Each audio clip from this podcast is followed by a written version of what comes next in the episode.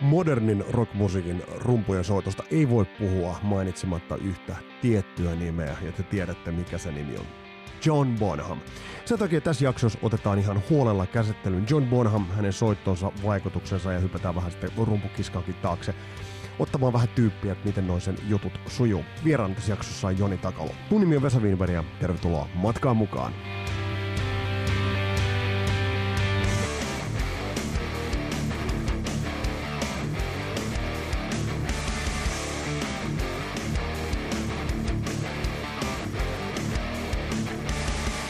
Aivan ensi alkuun on pakko, pakko nostaa esille Kasarapset podcastin vanha suosikki Archie Cruz, Arttu Kuosmanen, selviytyvät Suomi-sarjaan. Eihän sitä nyt kahta sanaa, etteikö Archie Cruz olisi rock'n'rollin Matti Nykänen. Aina vain, että Matti Nykäsessä oli vähän enemmän rock'n'rollia kuin Archie Cruzissa. Hei, tämän kertaisen jakson teema vaihtui vähän lennosta. No, mehän tehtiin jo aikaisemmin, tehtiin Hyvät preppikset jakso, joka käsittelee John Bonhamia, ja nyt saadaan aihe sitten käsittelyyn toi siirtyi silloin. Ja nyt vastaavasti toi DAD-jakso menee tuohon loppuviikolle, tai katsotaan meneekö ensi viikon alkuun, mutta joka tapauksessa. Tässä jaksossa otetaan käsittelyyn John Bonham. Mun on pakko sanoa omat kokemukset John Bonhamista. mulla oli semmoinen ilmestyksen omanen juttu, kun mä olin varmaan 13-vuotias, kun mä löysin isäni, vai ollut itse asiassa nuorempikin no 12 jotain, niillä haminoilla. Löysin isän levyvalikoimasta Led Zeppelinin nelosen ja sitä levyä sitten kuuntelin. Ja sitten kun tuli Stairway to Heaven, no mä laitoin ne stereot sitten lujemmalle ja siinä kohtaa kun tulee, lähdetään siihen ihan viimeiseen kliimaksin omaseen juttuun siellä lopussa, kun tulee se filli, joka muuten tässä jaksossa vielä tullaan avaamaan. Eli se turtu, turtu, turtu, turtu, turtu, turtu.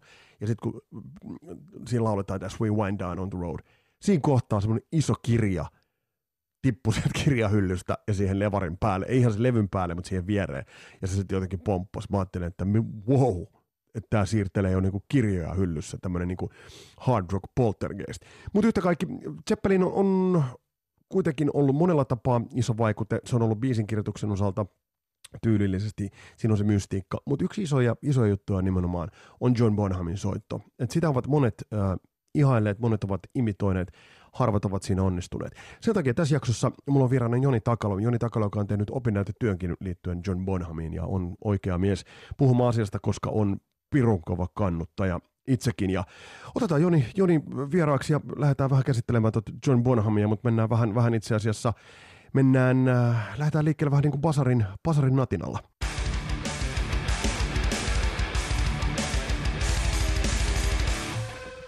Kitisääkö tämä tuoli liikaa? No John Bonhamin basarikin kitisi. No se on, se on.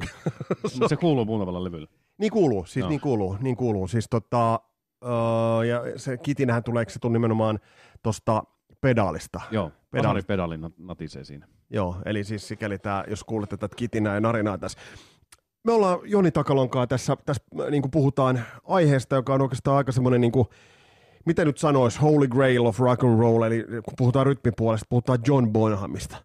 Niin millaisia ajatuksia Joni, Joni sussa herättää John Bonham, nyt kun sä mietit, kaverin kuolemastakin on ehkä... Tämmöiset fiilikset sieltä tulee tuota...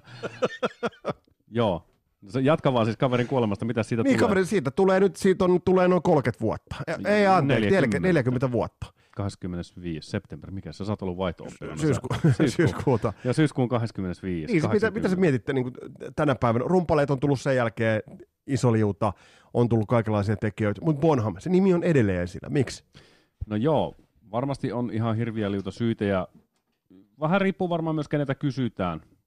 Mutta niin oma näkemys on vaan se, että kyllä se oli semmoinen, äh, semmoinen termi, mitä monissa paikoissa siitä käytetään, powerhouse. Semmoinen voimalaitos, mikä oli Led Zeppelini ikään kuin siellä taustalla. Ja hän sanoikin, että I like to work in the boiler room. Se koska ikään kuin sillä on tehnyt itsestään numeroa käsittääkseni henkilönä, mutta tota, hän, hän koki sen, ja hän niin jotenkin asetti mun mielestä semmoisen tietyn tavan tehdä äh, rumputyöskentelyä.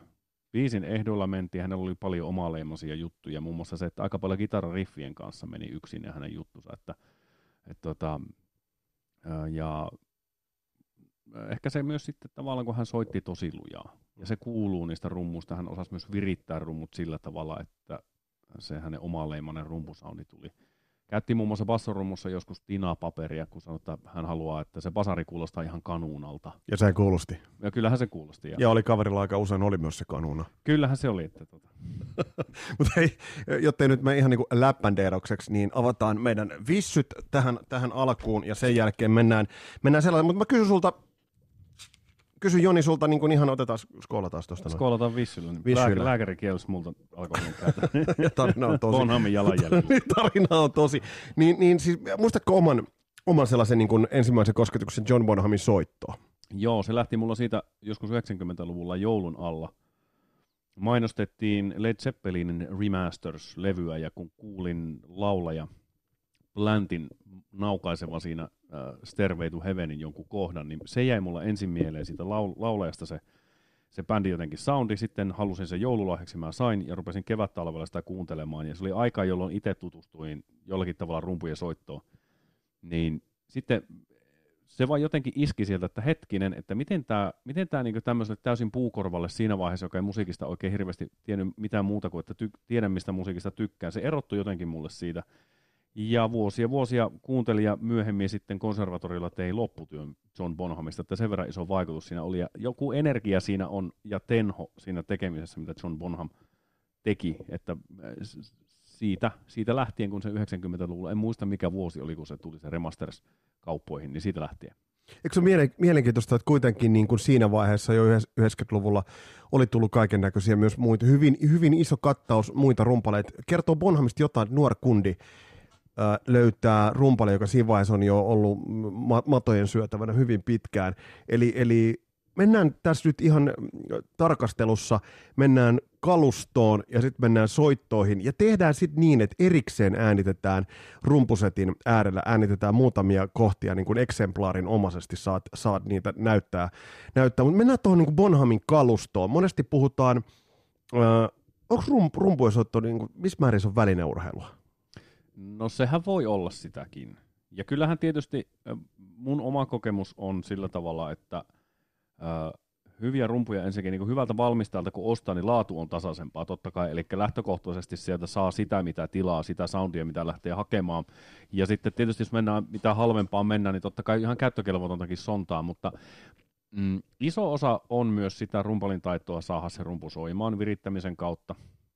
Ja sitten kyllä sen soittamisessakin, että jotkut rummut vaatii vähän enempi käskytystä, vähän enempi forssia, että se soi joitakin rumpurunkoja ja materiaaleja ei oikeastaan edes kannata soittaa ikään kuin niin lujaa, koska sitten se jotenkin se ei kuulosta siltä, mille sen rummun pitäisi kuulla.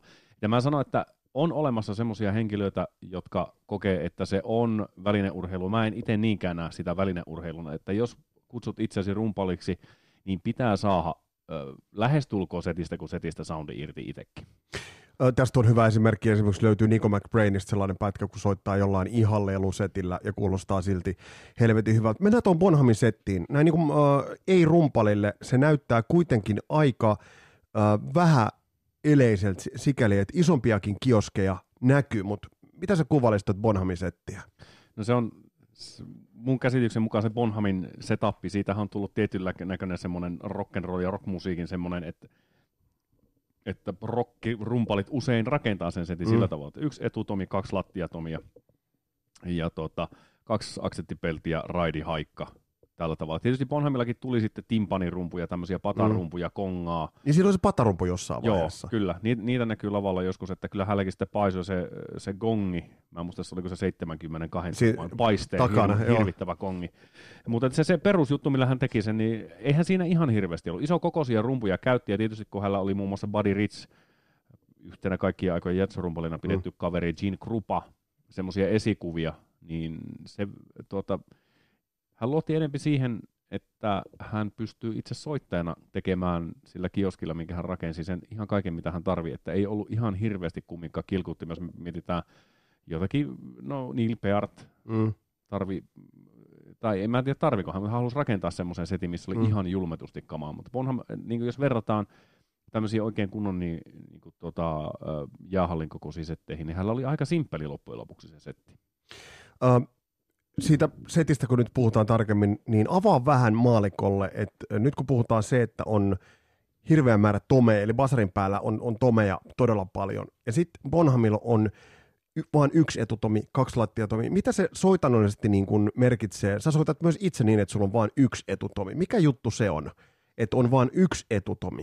No, mulle itselle henkilökohtaisesti se on ollut semmoinen helppousjuttu jotenkin, että mä saan aseteltua, se, mulle on, se on asetelmallinen kysymys, että mä saan sitten muut pelit ja muut siihen lähelle.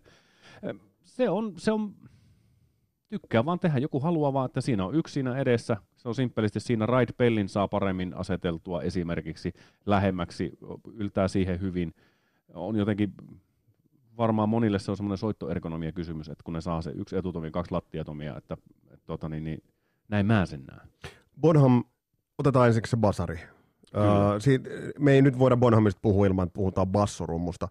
Se oli aika järkelmäinen ihan kooltaan. Joo, bassorumpukin. 26-tuumainen bassorumpu, että ää, nykypäivänä keikkaseteissä, jos mietitään semmoista, ajatellaan aktiivisesti keikkailevaa vaikka tanssimuusikoyhtyettä, niin 20, 18, 22 alkaa olla, 24, 26, niin no, jokainen, joka itse roudaa kamojan, tietää, että miksi ei välttämättä niin isoja käytetä. Mutta joo, hänellä oli se, Basari oli, tietysti se on yksi John Bonhamin sen soundin yksi semmoinen perusta, se uskomattoman tymäkkä Basari, mikä sieltä tuli. Hän tykkäsi siitä isosta soundista, minkä iso Basari tekee akustisesti. Käytti kuitenkin ihan, ihan normaalia, ihan y- y- tällaista niin kuin tavallista pedaalit siihen aikaan. Oliko, oliko tuplapedaaleita tai muita? No, joskus tutkin vähän sitä artikkeleita, että missä kohtaa ne on tullut, mutta onhan Jatsurumpalellakin ikään kuin ollut tuplapasareita jo aikana, että tuplapedaalit on sitten ollut vähän eri juttu väittäisin, että jotakin noita aikoja se on saattanut olla, kun niitä on ruvettu pikkuhiljaa ehkä miettimään, että et, tota, voisiko olla yhdellä pedaalilla, jos on kaksi nuijaa, tai tuplapedaali, jossa niin yhden pasarin kautta käydään sitten, saadaan se sama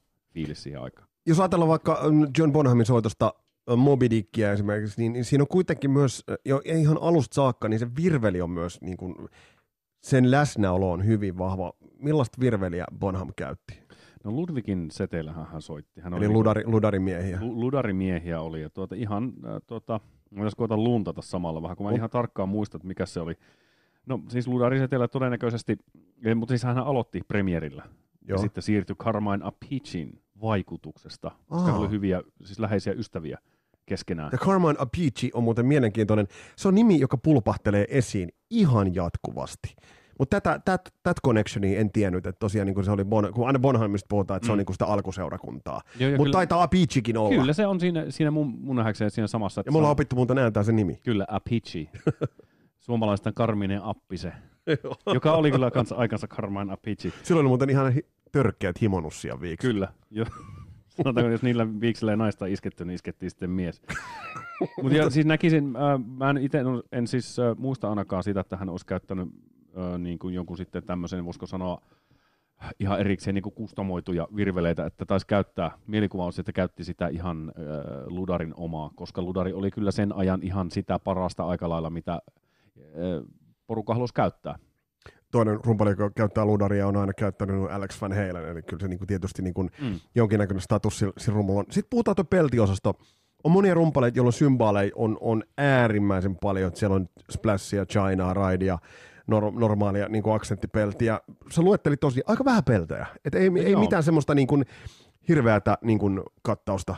No ei sitä, ja Bonham itse on sanonut tuota, sitä, silloin kun mä tein sitä uh, lopputyötä, niin lueskelin niitä kirjoja siitä, sanoi, että hän ei ihan hirveästi tykkää edes niin kuin, ikään kuin ylikäyttää niitä sympaaleja. Että se, hänen semmoinen perusajatus oli siinä, että uh, sointuvaihtoja selkeästi merkataan niin osien väliin. Et kun osa kun vaihtuu, lyödään siihen solo alku, soolon loppu. Että merkkasi aika lailla ikään kuin semmoisia isoja blokkeja, että hän ei niin kuin mun mielestä pil- pilkkonut sitä musiikin niitä niin kuin tahteja ihan kauhean pieniin blokkeihin, vaan vähän niin kuin is- laajemmalla skaalalla kahto sitä.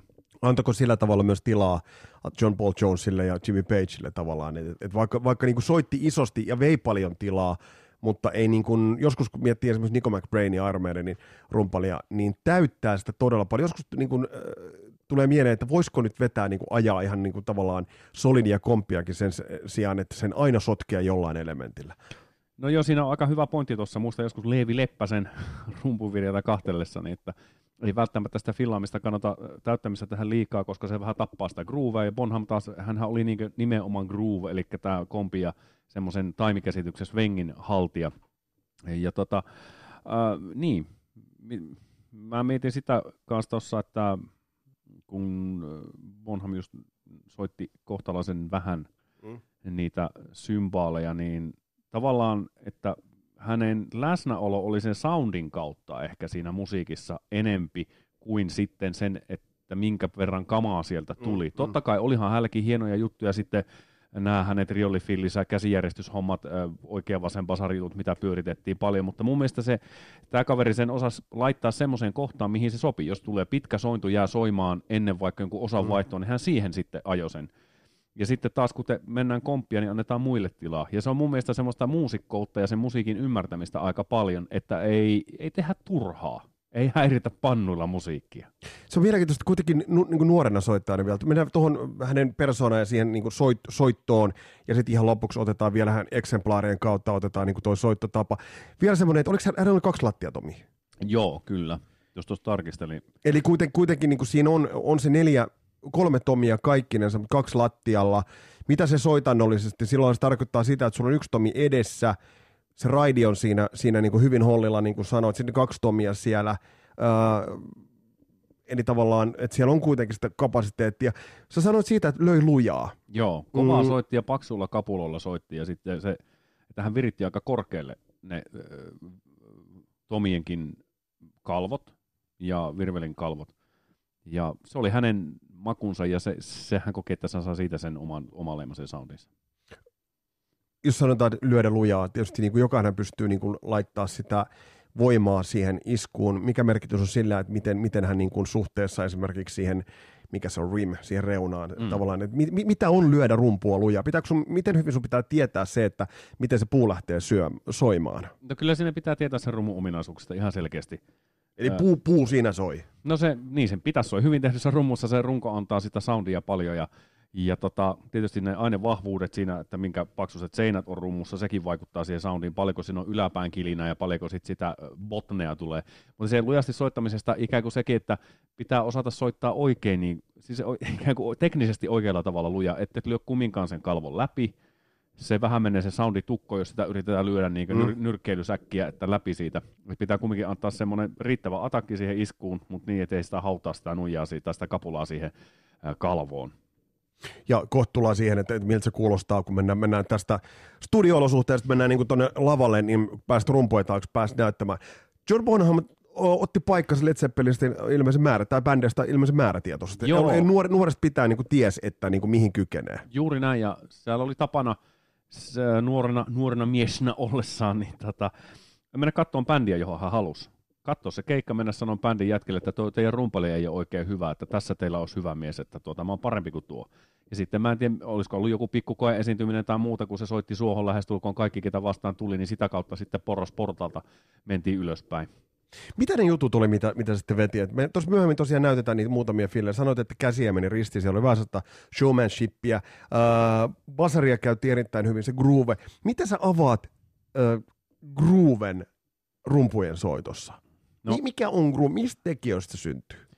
No se, voisi ajatella, että groove bändissä, se on kaikkien, kaikkien bändien jäsenten totta kai se panos on siinä, mutta sitten taas tavallaan se, että millä tavalla sen rumpalin soitto istuu siihen muun yhtyeen ikään kuin siihen aikakäsitykseen, että mihin kohtaan iskua ne muut laittaa ne äh, ikään kuin omat nuottinsa. Mm. Ja John Bonhamin tapa ikään kuin oli olla sen iskun hyvin siellä takana. Eli nojas taaksepäin. Nojas taaksepäin, niin sanotusti laid backisti. Et, et, tota, vähän semmoinen ehkä vähän huonosti kuvaava, mutta silti taas jollakin tavalla hyvin kuvaava. Vähän semmoinen niin kivireen vetäminen, että hän oli pikkusen niin nojollaan. Piti suitsista ehkä, vähän semmoinen ajatus. Fool in the Rainissa aivan mm. mahtavasti nojaa taaksepäin komppi. Black Dogissa sama homma.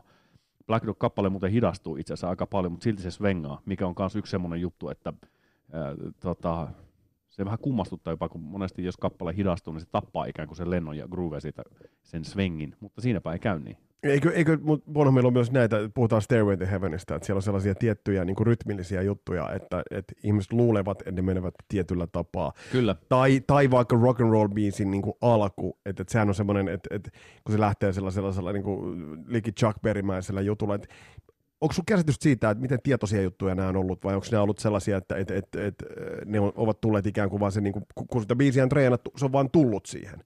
No, Tietysti vaikea sanoa. Vaikea sanoa, mutta mä uskoisin, siis mun mielikuvasi Bonhamista soittajana on se, että kyllä hän funtsi niitä asioita. Et varmasti ihan sovitusvaiheessa, että niin kuin varmasti jokainen, joka musiikkia tekee kappaleita, ja se on ensin joku oma visio, vaikka ajatellaan, jos sä Vesa teet jonkun riffin ja mennään tekemään sitä, niin totta kai se ensin otetaan joku tietty karkea mm. Äh, hahmo siitä, sitten ruvetaan sitä kiveä siitä murjomaan vähän eri mallia. Ja jossakin kohtaa saattaa rumpalikin sanoa, että hei, tähän voi sopia tämmöinen homma. Tämä lähtö voisi olla tämmöinen. Ja rock and roll kappaleessa tietysti, kun kappaleen nimikin on rock and roll, niin Chuck Berryn äh, kappaleesta Johnny B. Goodissa on tietyllä mm. tapaa samantyyppinen rytmi kuin mikä tässä, tässä tota, äh, rock and roll kappaleen alussa. Eli kolme kahdeksasosaa tulee ikään kuin yhdelle tahde, niin kuin ikään kuin sen kappaleen laskussa heti siihen alkuun. Ja se sekoittaa aika monia. Monia tuota, ja muistan konsa aikanakin, kun sitä, jotenkin sitä vähän vaan sivus joskus, että miten tuo oikein menee, että sinähän on jossakin kohtaa kolme mm. kahdeksan, mutta netissä, mä en muista sen Jutsarin nimeä, joka avaa näitä tosi Joo. tarkasti, niin siellähän se tuli aika hyvin sitten selitetty, että miksi se ei oikeastaan koskaan niin tunnu, että se osuu iskulle se lähtö siinä, vaan se on sen takia, kun kolme kahdeksan nuottia soitetaan ikään kuin ennen sitä ekaa ykköstä, mistä se lähtee sitten ikään kuin se lasku siihen niin kuin riffiin käytännössä. Ja kohta kun mennään siihen niin rumpusisten taakse, niin näytetään nämä. Mutta jos puhutaan nyt Bonhamista ja Bonhamin perinnöstä, kun me nyt kuunnellaan niin kuin mitä tahansa niin kuin oikeastaan Led Zeppelin vanhaa levyä, niin ne rumpusoundit on helvetin hyvät edelleen. Minkä takia eden, miksi tänä päivänä ei tehdä vastaavia rumpusoundeja? Mikä sun näkemys on siitä? No mä näen näitä money, money, money. Eli se, onko silloin on kuitenkin niin kuin rahaa oletettu niin kuin studioaikaan, hyviin mikrofoneihin ja tilaan? No ja tietysti pitäisi ottaa siihen aikaankin se musiikki ja sen, sehän oli, se on sen ajan ihan semmoista niin kuin huipputuotetta. Mietitään Led Zeppelinia bändinä, miten gargantuomaisen koko mm. luokan ja niin kulttimainen, se, se nousi silloin jo olemassaolonsa aikana. Niin äh, aika kuluu, tavat, mm. muu, tavat tehdä muuttuu. Ihmiset kuluttaa erityyppistä musiikkia, ihmiset nauttii erityyppisistä soundeista. Tuottajat nykyään ikään kuin, mm. nehän on se, mä näen näitä tuottajia monesti se trendsetteri siihen soundiin. Mm. Ja heidän näkemyksen mukaan sillä soundilla, mitä nykyään tehdään, niin sillä myyään levyä, sillä tehdään taalaa.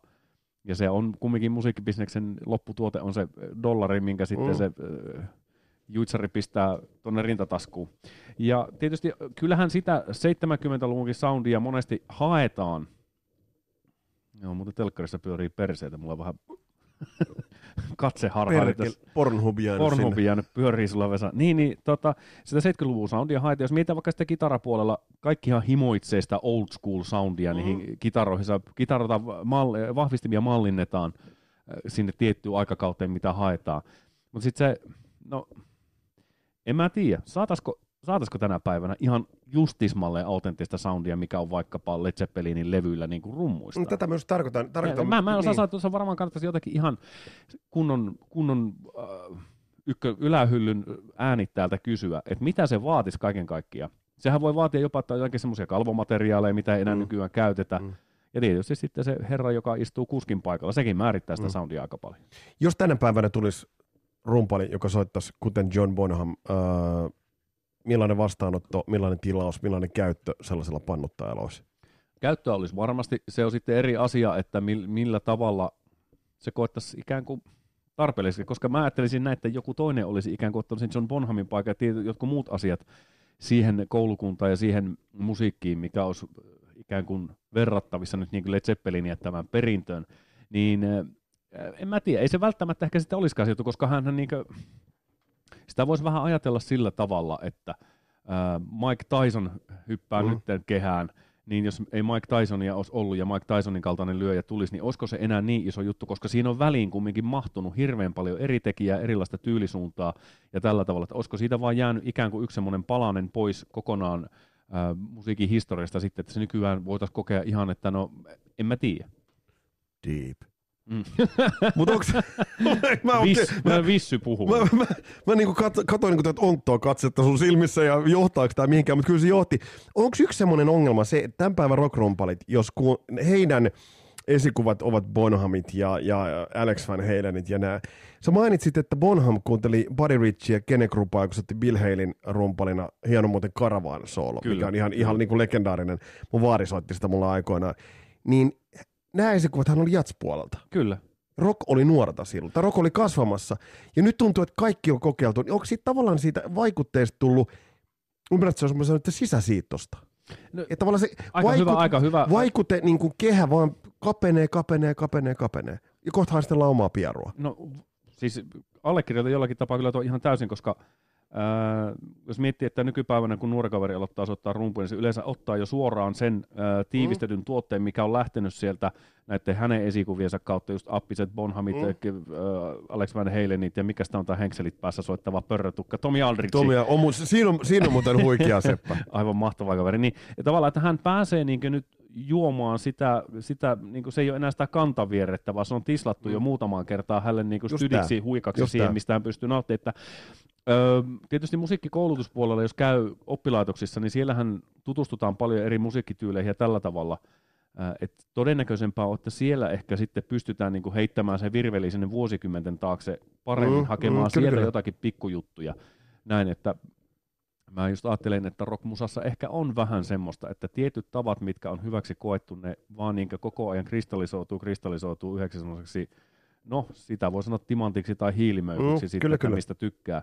Että, mutta e, ei se, en usko, etteikö niin voi käydä. Totta kai voi käydä, että on ihan vaan niin isän jatslevyhyllyn varjossa syntynyt nuori kaveri, joka on kuunnellut niitä, sitten tutustuu rockmuseen ja alkaa sieltä taas tuomaan niin sitä, niitä vaikutteita. Just tämä toteaa Joni Takala. Tiedätkö muuten ydinsodan jälkeen, kun sivilisaatio on täysin täysin niin tu- tuhoutunut niin, niin pölystä ja moskasta nousevat ensin rotat, sen jälkeen tulee Tommy Aldridge ja sen mm. jälkeen Danny. Ja Keith Richards. Joo. Ja John Bonhamin basarisound. Hei, nyt, nyt on semmoinen homma, että äh, siirrytään kenttäolosuhteisiin Joni Takalon kanssa. Ja aivan tuota pikaa hypätään, hypätään rumpusetin taakse ja Joni pääsi näyttää muutamia, muutamia Bonhamin signature-fillejä.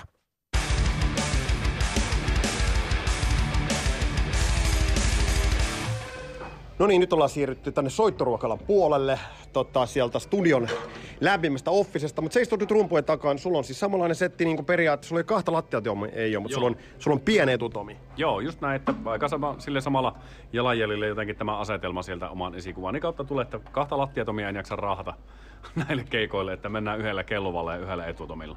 Hei, heitä yksi tai kaksi sellaista niin Bonhamin pikku, ihan pikku niin signature-juttua. Baseri tai sitten tuohon virppaosastoon. Mitä, mitä otetaan? No oikeastaan itselle jäänyt eniten mieleen se basarihomma, eli Bonham käytti sitä trioli-basaria, eli äh, demonstroisin teille kaksi iskun jälkimmäistä triolia otti basaria ja se kuulosti suunnilleen jotakin täältä. Jos otetaan komppia päälle ja maustetaan vähän.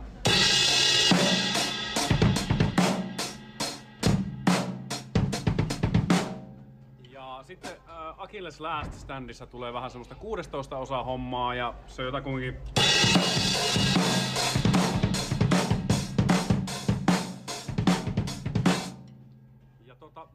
jotakin niitä se Fille toi triolihommahan on sillä ollut aika, aika isosti aina läsnä, eli oikea vasen ja basari. Ja sitähän se myllytti aika paljon. Tuota, eli, ja eli, eli se on niinku yksinkertainen juttu? Hyvin simppeli ja se kuulostaa suunnilleen niinku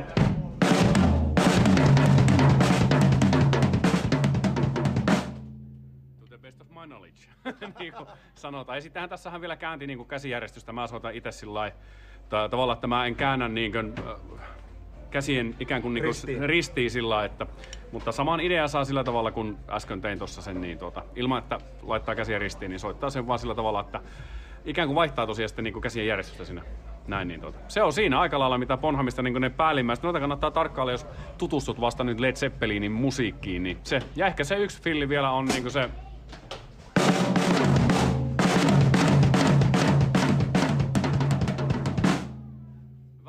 sorsaa, mutta jotakuinkin noin. Ja siis Bonham laittoi käsiä ristiin, mutta Bonhamin naispuoliset fanit eivät laittaneet jalkoja ristiin. Ei, eikä minunkaan. Eli näin kertoi Joni Takalo, kiitokset Jonille vierailusta. Tässä oli tämänkertainen Kasarilapset jakso. Laita kommentteja, milloin tutustuit itse Bonhamiin, mikä Bonhamin soitossa teki vaikutuksen ja ennen kaikkea, että ketkä tai kuka on sellainen rumpali, joka on tämän päivän Bonham tuleeko tuolla yhtä vaikuttavaa ja, ja laajalti vaikuttavaa rumpalia enää tähän skeneen. Tässä oli tämänkertainen jakso Diedita tulossa seuraavassa. Mun nimi on Vesa Wienberg ja mukavaa, että olit kuulolla. Palataan astialle. Moro!